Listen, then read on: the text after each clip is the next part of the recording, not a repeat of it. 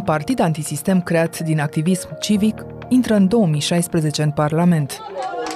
Este un fapt extraordinar că un partid care a început în februarie 2016 cu 40 de membri fondatori este astăzi a treia forță politică din România. Protestează când în stradă, când de la tribuna oficială. Dă speranță unei generații pentru care mai vechea politică se epuizase. Crește, adună voci credibile, Fraților, intrăm în horă! dar odată ajuns la putere se fisurează tot mai mult în ciuda discursului public de fuziune și unitate. Gata? Bună ziua! După cum știți, am preluat președinția interimoară a USR. Un partid care pierde în 2 ani peste un milion de voturi, iar în sondaje continuă să scadă. Așa s-ar scrie fragmentar istoria USR văzută din afară. Un ochi aruncat în interior însă poate da aceleași povești alte contururi. Ce se întâmplă acolo, toată lumea e expert în tot. Deci nimeni nu poate să zică că el nu știe ceva. Și aici Drulă probabil e cel mai caracteristic pe partea asta. Radiografia declinului USR în care demisia lui Dacian Cioroș e doar un punct vizibil, vine azi de la Valeriu Nicolae. Valeriu e activist civic pentru drepturile omului, consultant în comunicare, fost secretar de stat în guvernul Cioroș și rămas după renunțarea la politica de partid, simpatizant declarat al USR. Eu sunt Anca Simina și ascultați On The Record, un podcast recorder în care știrea primește o explicație. Valeriu a fost o vreme și mă gândesc la 2019, nu mai uh, departe, în care aproape orice strănut mai zdravăn așa al unui lider USR, mai ales în piața Victoriei, uh, era observat. Și era vremea aceea când buxa lui Stelian Ion, de exemplu, în care se auzea Bach în Comisia Iordache, da, da. fără penali, uh, ar fi fost lucruri despre care oamenii, chiar dacă nu erau majoritar favorabili, știau. Pe scurt, USR conta.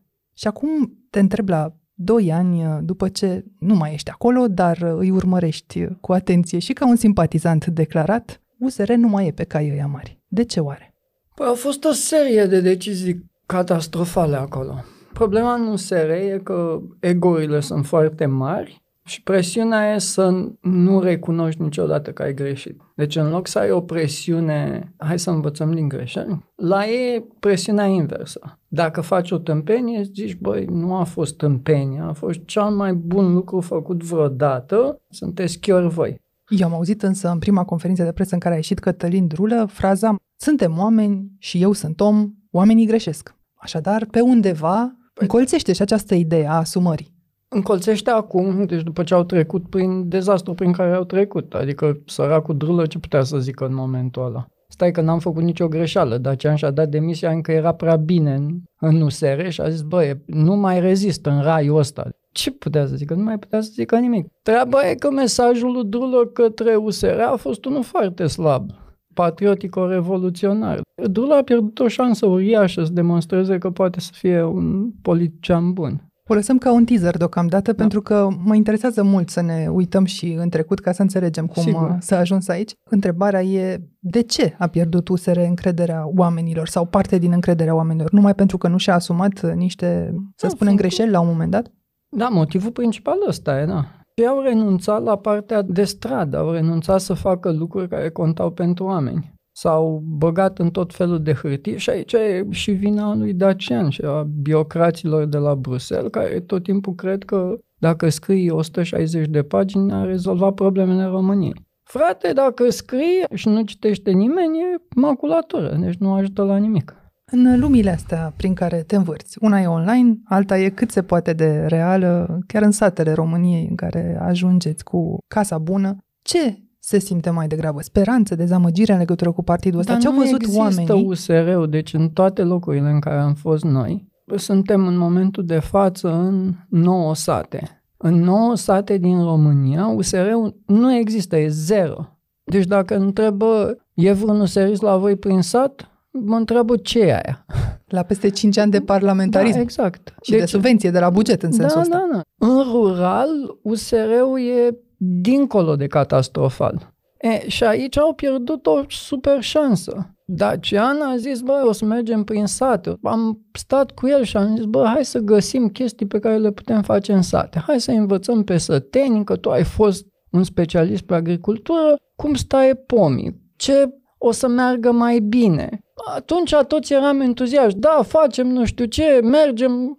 Și eu eram de unul singur. Merg eu și mai cine? Acolo s-a pierdut foarte mult. Zdrobitoarea majoritatea liderilor USR sunt oameni foarte inteligenți, care au fost tot timpul în clasa de mijloc sau de sus și nu sunt deloc confortabili în zone sărace sau zone...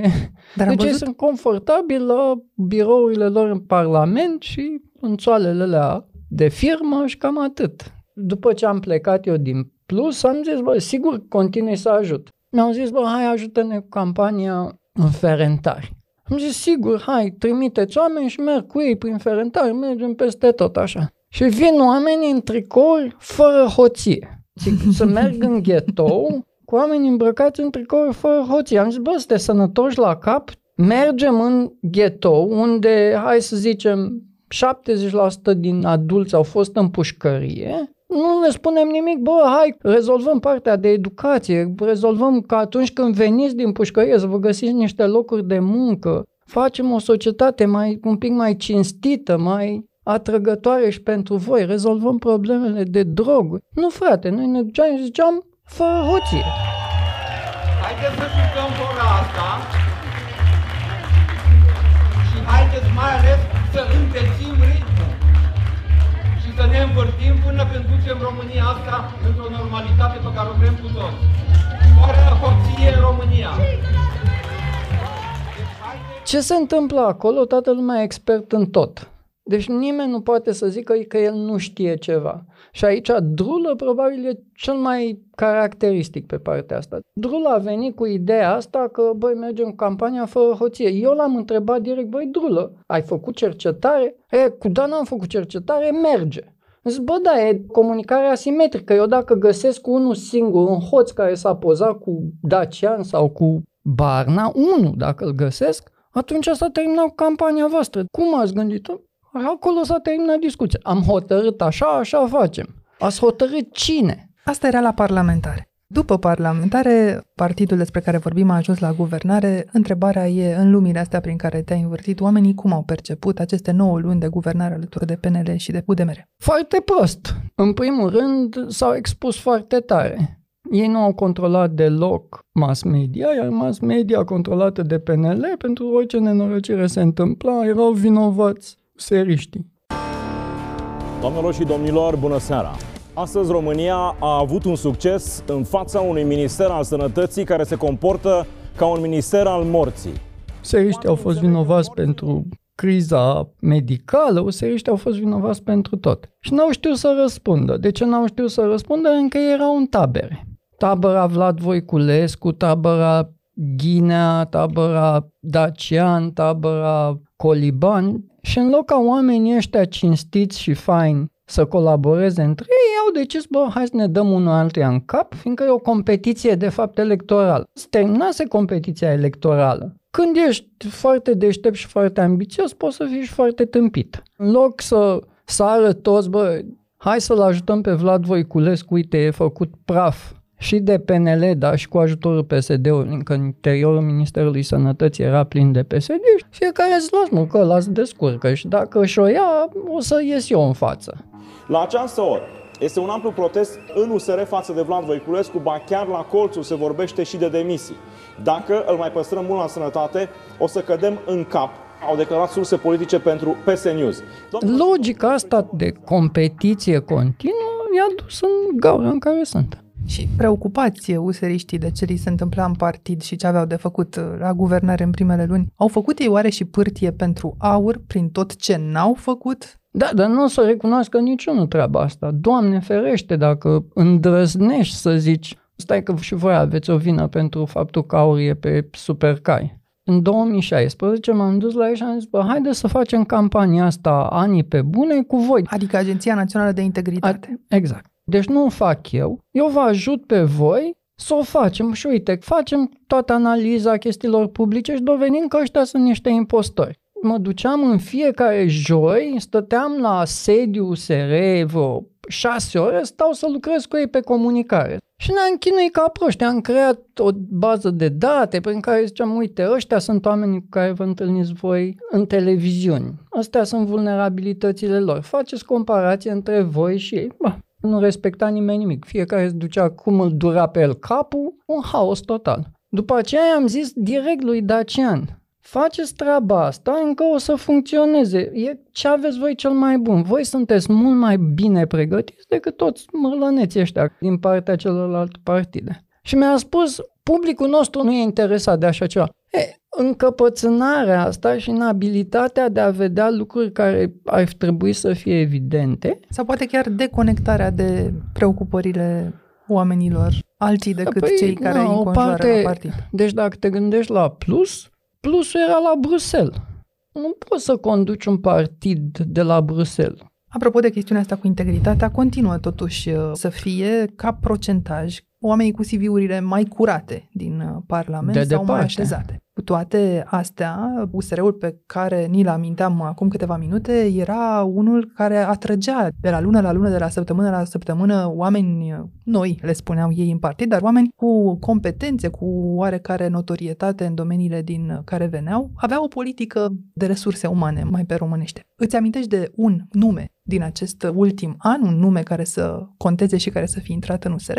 Da, 1. Angela Cristea, fostă ambasadoare a Uniunii Europene la București, un comunicator foarte bun, director de comunicare la Comisia Europeană. A așteptat două luni până să primească aprobare. Deci fosta șefa reprezentanței Comisiei Europene la București a spus într-o zi, ieșind din această da. postură, a spus vreau să fiu membru USR și a da. depus hârtiile, da? Da. Și după două luni, abia după două luni, au chemat-o la un interviu, la nu știu ce, și după aia, deci au mai trecut luni și nimeni nu-i cerea niciun fel de ajutor. Poate asta înseamnă exigență. Da, așa se traduce prostia mai nou în exigență. Da. Mă întorc totuși la aur și la situația asta în care fostul partid antisistem deja e perceput ca un partid al sistemului și noul partid antisistem, deși face ravagii în diverse forme în Parlament, iată, câștigă în credibilitate, în încrederea oamenilor. Reușește acum USR să mai ecraneze aur, măcar în Parlament, dacă nu și în rândul nu, opiniei publice? Nu reușește și aici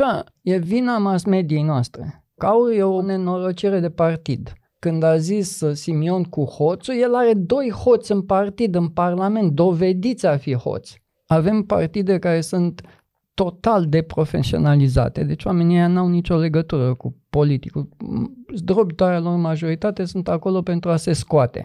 Iar cifrele noastre, noi suntem un grup mare de voluntari, aproape 100, am lucrat la toate ziviurile lor, cifrele noastre arată îngrozitor. Peste 90% au câștigat în politică mult mai mult decât au câștigat înainte de a intra în politică. Deci oamenii vin să se scoată. Te gândești aici la toți parlamentarii toți României, parlamentarii României, indiferent de partid. Indiferent de partid, dar zdrobitor e la PSD, PNL, UDMR. La AUR e la fel, adică e o nenorocire.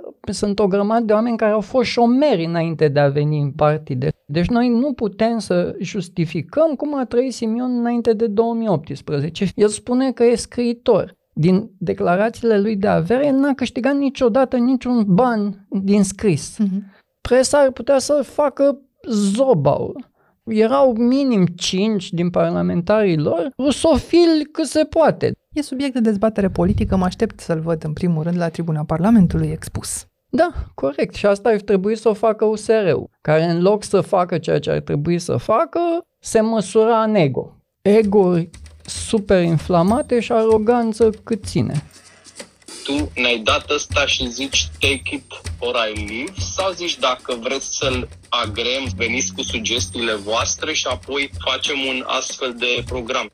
Evident, puteți și să nu votați. Doar că atunci eu uh, îmi asum consecințele și uh, îmi prezint uh, demisia. Ce-ar fi totuși de reținut din uh, toată zbaterea din ultimele zile din USR? Ce e demn de ținut minte din tot ce s-a întâmplat? Incredibilă lipsă de democrație. Deci USR-ul se prezintă ca fiind un partid democratic. Este orice în afară de partid democratic. Toate, dar toate chestiile controversate în partid au fost votate în bloc. 14 împotriva 11. Deci toți cei 14 din gașca, Dulă, Barna, Botoș și care mai sunt acolo, au votat, deci n-a contat deloc ideea, n-a contat. Ei au votat cum ni s-a spus, bă, așa votăm, că dacă nu votăm așa ne mănâncă ăștia. Iar ceilalți au făcut exact același lucru. Ceilalți n-ar fi trebuit să înceapă să negocieze totuși Da, din noua exact. postură. Deci să convingă să- om cu om să- că ideile alea sunt Exact, valoroase. nu contează. Deci ideea nu mai contează. L-am auzit acum pe Dulă, bă, suntem cel mai democratic partid din România. A, nu sunteți. Și trebuie să recunoașteți lucrul ăsta ca să puteți să-l îndreptați. De Dacă ce? Ce nu înseamnă recunoaște- democratic? Înseamnă ca vocea celor care votează să fie ascultată, luată în seamă și votul uh, să decidă. S-a întâmplat ca votul să decide. Tocmai că vocea nu e deloc ascultată. Asta încerc eu să zic, că nu are nicio legătură cu democrația. Nu. Sunt autobuze. Fiecare are autobuzul lui și aduc băieții, băi, vreau să fie ca mine, pac, mi-aranjez, vorbesc cu râdele, cu, cu filialele. Ideea de meritocrație s-a dus, e- iarăși, o glumă proastă. Dacă tot vine istoria peste noi, vin și eu uh, să întreb uh, metoda autobuzul pe care ne amintim de la PSD de pe vremuri și care Domnul însemna... Botoș a fost șeful la metoda autobuzul. De asta a fost și recompensat cu poziția de europarlamentar. Dar Împins atunci- foarte agresiv de domnul Drulă pe poziția aia. Dar ca să înțelegem, în anii 2000 această metodă însemna aducerea oamenilor la vot, chiar în locuri în care nu se putea vedea dacă votul e dublu sau nu, ca să iasă la număr. Exact. În 2022 ce ar însemna metoda autobuzul pe care o invoci? Îți faci o filială numai cu oamenii tăi, te asigur ca nu cumva să intre oameni care nu respectă ceea ce vrei tu, dacă intră oamenii ăia, brusc vin numai la vot încă 50 de oameni. Și n-a făcut-o numai domnul Botoș, a făcut-o și doamna Clotilde Armand. Adică toate voturile se anulează prin acest da. joc numeric. Exact. Ce e iarăși oribil, îi spun, păi așa e democrația. Nu are nicio legătură chestia asta cu democrația. Și partea asta de sociopatie, care începe să fie din ce în ce mai stridentă la USR, e foarte, foarte tristă. Sociopatia înseamnă să ceri altora să respecte regulile, dar regulile alea să nu le respecti tu însuți. Rămân la ideea democrației de partid și pentru cei care urmăresc totuși politica, nu numai prin USR, a fost destul de evident că mutarea asta lui Dacian Cioloș, programul meu sau plec, n-are nimic democratic. Da, nu are, da. Bun, ați văzut în acești pași ai săi o strategie de a ieși, să spunem, onorabil dintr-o situație inconfortabilă în care fusese pus uh, prin alegerea sa în vârful uh, USR sau, uh, din potrivă, o formă neinspirată de a obține nu doar funcția, ci și puterea? Nu avea altă șansă. Era într-o poziție în care nu mai putea să facă nimic. Și eu am spus chestia asta de mai bine de 9 luni. L-am rugat și pe el și pe Dan Barna să nu participe la alegeri. De ce? Nu că nu sunt oameni buni. Amândoi sunt oameni buni, foarte bine intenționați, oameni pentru care chiar am respect în mod cinstit. Dar erau amândoi uzați. Ce înseamnă i-am rugat și pe Dan Barna și pe Dacian Cioloș? Le-am înseamnă și un apel scris public sau înseamnă... public și le-am spus și lor în mod direct. Au întrebat asta? Nu În mă, stânga, în nu dreapta? m-au întrebat, doamne ferește. nu, dar le-am scris eu, deci le-am scris în mod direct la amândoi. Și am vorbit direct cu amândoi, încă mi-au cerut să le explic de ce cred asta. Și le-am explicat de ce cred. Și mi-aș fi dorit foarte, foarte mult să nu fi avut dreptate. Că nu-mi doresc în niciun caz ca USR-ul să fie un eșec. Așadar, era un eșec previzibil uh, lupta Barna-Cioloș. Avea Da. să iasă unul dintre ei și să nu reziste prea mult. De ce era previzibil că nu va rezista prea mult Cioloș, de pildă? Din cauza taberelor care erau în USR. Azi, Deci, deci... e vreo întrebare pe care i-ai adresa-o lui Dacian Cioloș, dacă l-ai avea în față? aș încerca să înțeleg cum a gândit. De ce nu a văzut că treaba asta era o groapă și că el se băga singur în groapa aia? La fel și cu Dan Barna. De ce nu au făcut amândoi pasul ăla în spate, care pentru ei ar fi fost super bun? Dacă ambii ar fi decis, ar fi stat de vorbă, bă, Dacian, facem noi un pas în spate și creăm o echipă foarte bună. Uite, îl aducem chiar pe drulă, deci bă, pe oricine. Creăm o echipă, fiindcă noi avem multă influență în partidul ăsta. Dar influența noastră se va anula, fiindcă influența mea și influența ta se vor bate cap în cap. Și lumea va tinde să aleagă găști, gașca mea și gașca ta. E, dacă noi doi suntem împreună și spunem, băi, partidul ăsta trebuie să fie unit, uite, avem nevoie de, de o echipă, iar echipa asta trebuie construită, uite așa, partidul a fost acum într-o minune de poziție. Adică nu un lider, să zicem, puternic, ci un moderat cu o echipă. Da, cu o echipă bună în spate, de oameni cu foarte multă experiență și oameni respectați în partid. Eu aș fi avut niște întrebări pentru Dacian Cioloș, uh, dacă tu poate n-ai fi avut decât una. M-ar fi bucurat să le adresăm împreună, dar uh, încercând să-l contactez uh, ieri pe domnul Cioloș, am avut un schimb de mesaje. Ultima conversație din această dimineață e aceasta. Am discutat cu Cătălin Drule, el nu vrea să intervină și în aceste condiții nu voi interveni nici eu. Mai sunt încă discuții pe care trebuie să le avem în partid, mă voi limita la asta deocamdată. E vreo asemănare între acest tip de atitudine și ce vedem la partidele pe care USR le numește vechi? Exact același tip de atitudine, da. Vorbeai mai devreme și mi-am notat aici de faptul că n-au controlat mass media și de-aia uh, au ieșit victime din uh, guvernarea cu PNL. Dar uh, e vorba de a arăta mass media ceea ce ai de zis acum. Iată, nu vor să o facă dacă nu controlează. Păi da, e un instinct foarte prost și foarte toxic. Și din păcate o să ducă și mai mult în cap.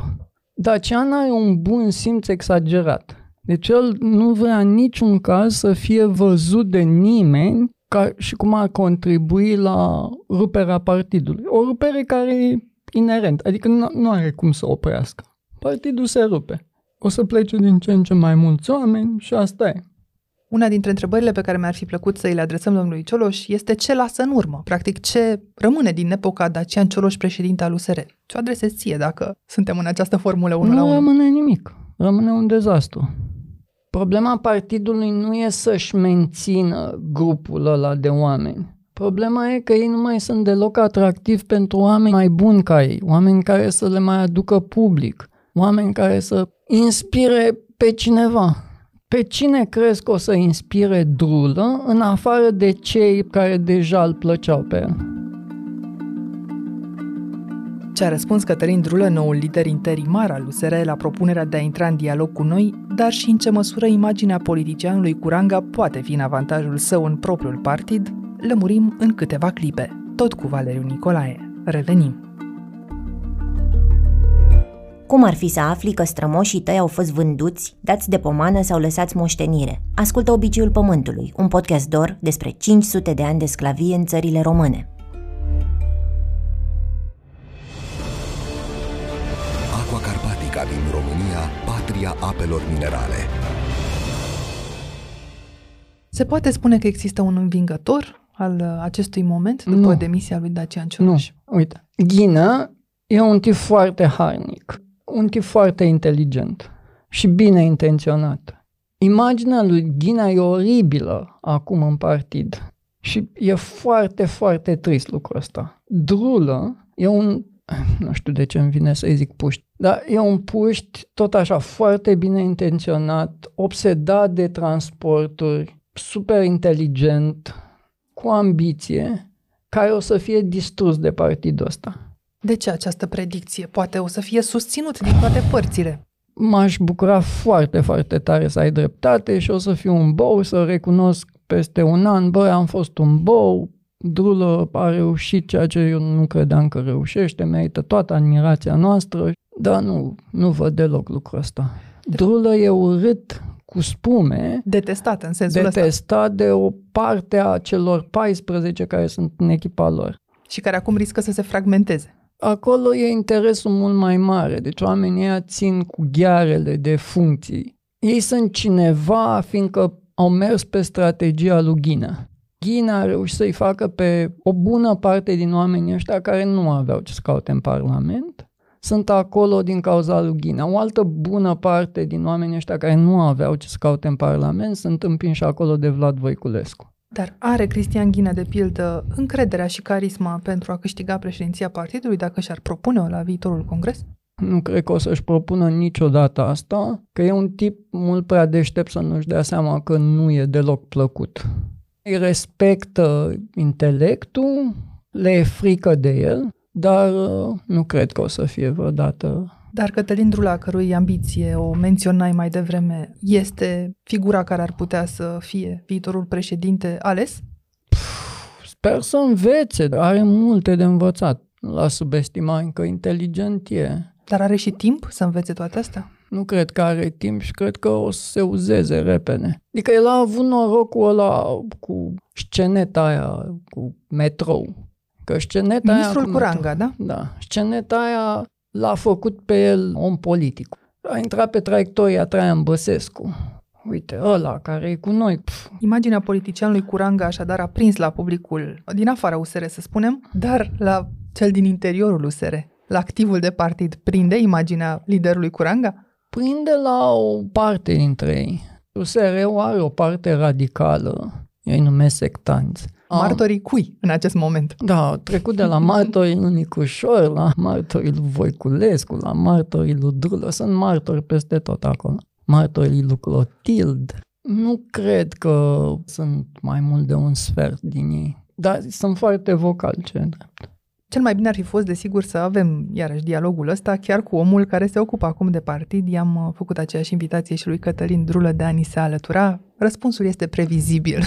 Da. Acolo a fost chiar un non-răspuns, o încercare de a ignora complet acest uh, mesaj. Mă întreb în aceste condiții, cum va face USR o poziție pe bune, așa cum a spus domnul Drulă în prima sa ieșire publică în calitate de președinte interimar, dacă, iată, stă la cutie în condiții complicate. Nu știu. Deci eu cred că ei își pierd prea mult timp în a face o poziție celor care nu-i slăvesc.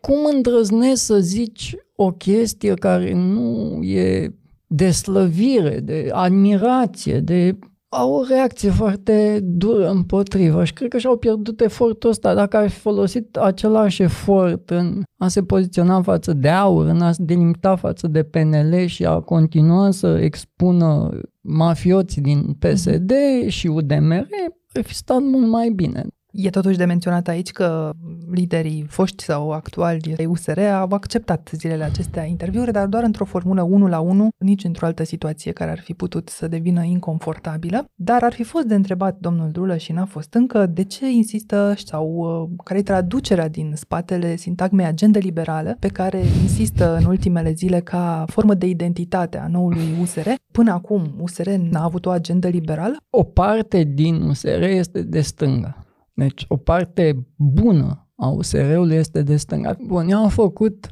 zeci de traininguri cu ei. Deci am văzut, cred că, 5-6 mii de useriști. Ce m-a șocat în toate trainingurile pe care le-am făcut e că sub 1% au citit ideologie politică. Ei nu erau acolo pentru o ideologie politică, erau acolo pentru un manifest. Ce facem pe 26 mai?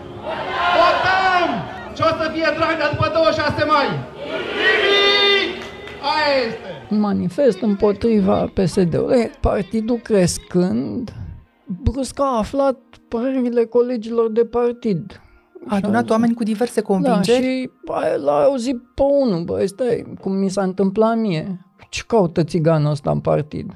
Sau oameni care zic că avem nevoie de cărbune și oameni care au protestat la Roșia Montană. Zic, bă, stai, eu cu tine nu vreau să fiu în același partid. Acum aflăm că are o agendă liberală. În traducere, PNL e de acum uh, principalul său adversar, nu mai este PSD? E foarte greu să pricep logica.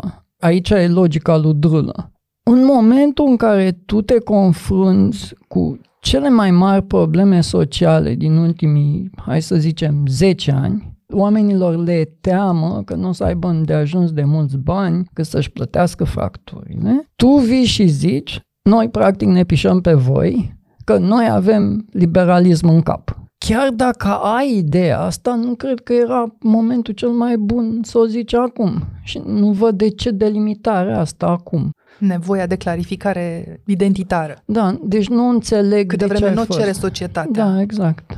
E complicat cu identitatea, poate ne întoarcem la fapte că acolo e mai clar de delimitat ce s-a făcut și ce nu. Cât a fost la putere, USR, de exemplu, a spus sus și tare că e pro-transparență, suntem cu toții de acord că e un principiu la care societatea ar trebui să țină și o schimbare de atitudine față de predecesori a existat. Dar, un exemplu, USR vorbește de transparență și tot USR nu publică pe site-ul propriu nici acum și nicăieri cheltuielile pe care le da. are pentru că ia niște bani de la buget de 5 ani deja. Da. Nu ne spune ce firme încasează Doamne lunar niște bani și câți de acolo. N-ar fi prima dovadă de transparență? Dar nu numai asta. Cum cheltuiesc sumele forfetare? Ca parlamentar, tu poți să iei 14.010 lei în fiecare lună pe semnătură. Să explicăm celor care ascultă că e vorba despre funcționarea cabinetului parlamentar, da. dincolo de indemnizația ta de parlament. Da. Deci ai peste 28.000 de lei care sunt pentru cabinetul parlamentar. Pentru o parte dintre ei, a 14.000, aia trebuie justificați, adică contractele pe care le faci, nu știu ce. Dar mai ai partea cealaltă care nu sunt pentru asta. Sunt pentru hârtii, am avut nevoie de nu știu ce, Cerneală. benzină, tonere. E foarte, foarte urât, fiindcă parlamentarii noștri, deci oameni care ar trebui să fie atenți cu cheltuirea banului public, iau aproape toți la blană banii aia. Uite, Drulă a fost ministru, da? A avut un cabinet ministerial foarte mare. În același timp, Drulă, care e milionar, și Drulă, care era ministru, cu un salariu foarte bun și cu un buget foarte bun pentru cabinetul ministerial, a încasat în medie 12.000 de lei pe semnătură. Lunar de la Parlament. Lunar de la Și Parlament. ce era să-i lase acolo? Păi nu zici tu că păi, trebuie să cheltuim banul public judicios, cu înțelepciune și temperare, să nu risipim banul? Păi sună ciudat și în plus el are colegi care nu accesează deloc banii sau care explică foarte detaliat cum cheltuiesc fiecare ban. La Aur e o medie îngrozitoare. Deci Aur care zice, noi nu luăm bani de la asta, deci ei au cea mai ridicată medie de cheltuire. Sunt aproape de 14.000 toți. Aur care, să clarificăm și asta, pe partea cealaltă, la banii din subvenție, spune, iată, poporule, toți sunt aici neatinși, nu și-a luat decât banca comisioanele de care avea nevoie. În rest, poporule, noi n-am cheltuit nimic din banii Da, tăi, da, sunt da. în conturile partidului. Da, de unde? Dar din banii Parlamentului, la fel de publici ca cei de la Iau Autoritatea tot, da. Electorală Dar Permanentă. iau banii, tot. treaba e asta, că e o îngămădeală grozavă la banii care nu trebuie justificați. Sunt astea tactici noi de baronizare, mai subtile? Oh, clar. Acum, asta e la București, dar chiar uh, dincolo de granițele capitalei, e un aparat semnificativ. Sunt niște primari, sunt niște consilieri Care locali. nu sunt ajutați deloc. Sunt ai niște USR. primari lăsați vai de mama lor. Duce asta la demobilizare? Normal că duce la demobilizare. Deci ai primarul din Brașov și primarul din Timișoara care primesc zero ajutor de la USR Central. Și Deci, ai cazul de și la de la Mogoșoaia, Câmpul Lung. recent, Da. în care liderii partidului atunci, în formula Barna, Cioloș, uh, Drulă, au mers acolo să susțină un consilier care luase bătaie. E nevoie ca cineva să ia bătaie, ca partidul să vină să te susțină pentru o idee? N-ar trebui să fie o chestiune curentă să mergi acolo să pui umărul la luptele care se duc în consiliile locale? ei și-au risipit energia într-o grămadă de lucruri inutile și câteodată destructive pentru partid. Pe mine mă șochează cât de mulți oameni au timp de la USR să-mi răspundă mie la ce scriu eu. Ce vă frământ atât de tare? Păi e opinia mea, câteodată sunt niște opinii tâmpite, asta e. Dar voi pierdeți o grămadă de timp stând acolo să-mi scrieți mie, să încercați să-mi dovediți mie că nu e așa sau că e așa cum zic eu. Viralizarea pe Facebook e mai importantă Da, în continuare exact. decât vocea Decât reală a ce- societății. Și ce faceți? Ați adus ceva în plus. Luptele interne cheltuiesc o grămadă de energie, tot felul de întâlniri care n-au niciun sens. În loc să vă întâlniți la congresul nu știu ce, duceți-vă nu știu ce sat și ajutați lumea să își refacă gardul. Sau... Mergeți Dan Barna la tăiat porcul. Da, aia nu e bună. Bun. Ăla nu e un un Da, exemplu da, pozitiv. ajutați să faceți un teren de joacă. Noi am făcut un teren de joacă la Nucșoara, stați și l-am făcut, e foarte simplu și toată lumea a fost super entuziasmată și culmea, acolo primarul e PSD-ist. Pentru el, deși mai a furisit cu PSD-ul decât sunt eu, nu cred că sunt prea mulți, a zis, bă, stai, comunitatea vrea treaba asta, asta e, hai să-i ajut pe oameni dacă vor. Și în lipsa acestor uh, fapte și rămânând doar spectatori oamenii de pe margine la diverse conflicte care se joacă pe Facebook, crește asta apatia? Da, și asta ar trebui să le dea lor de gândit, băi, stai, noi ce facem? Facem România pe Facebook?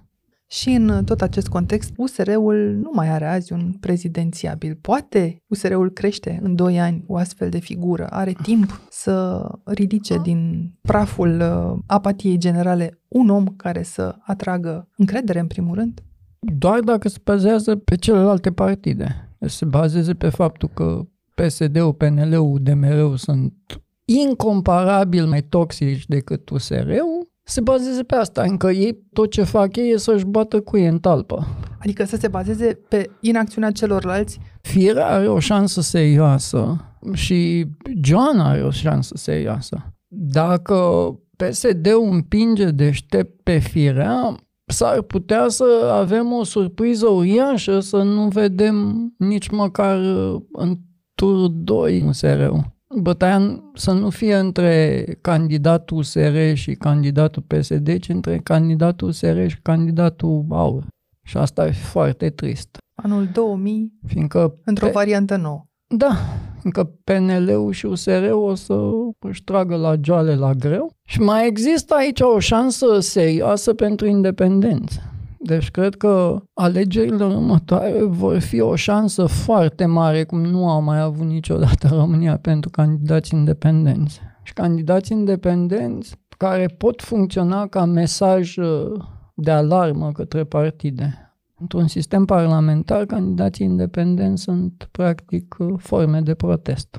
La ce ar trebui să fim atenți în următorul an ca să judecăm bine omul uh, politic al anului 2024? Care ar trebui să fie cele trei criterii după care l-ai judecat tu? Păi, în primul rând, pentru ce a făcut înainte de a intra în politică, tot ce a făcut, adică să te uiți foarte atent la educație, încă noi, de exemplu, descoperim că îngrozitor de mulți parlamentari și-au început educație la bombe private, fabrici de diplome. Și imediat după ce l-au terminat s-au angajat manageri foarte importanți la firmele lui Tăticu. Să te uiți la care sunt firmele și relațiile lor cu statul. Te uiți la declarațiile lor de avere, să vezi acolo minuni cum pot să trăiască oamenii pur și simplu cu energie eoliană și prin fotosinteză și nu numai asta, dar să și economisească din nimic câteva sute de mii de euro.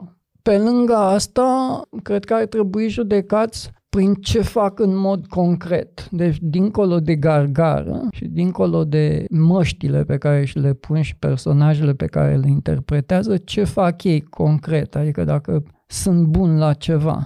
Reușesc să-și asigure sprijinul unor oameni. Eu sunt foarte curios câți oameni din USR, dacă zic mâine, bă, uite, eu am nevoie de ajutor la ceva, strâng mai mulți de doi oameni în jurul lor. Și aici vorbesc de lideri. Deci sunt foarte curios dacă Dan Barna zice, bă, eu am nevoie de ajutor, uite, vreau să... Duc un frigider Da, în apartamentul da. uh, soacrei mele, să spun. Exact. Sunt curios câți oameni reușește să strângă.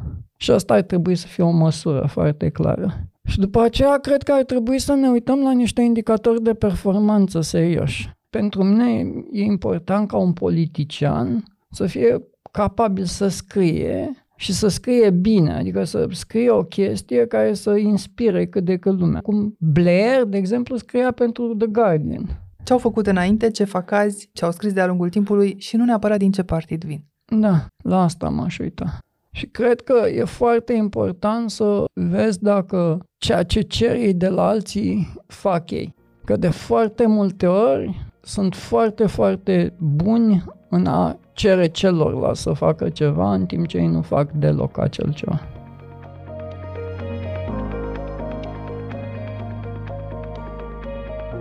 Ați ascultat On The Record, un podcast săptămânal produs de Recorder și susținut de Banca Transilvania. Dacă informațiile v-au fost utile, ne-ar bucura să trimiteți acest episod către un prieten.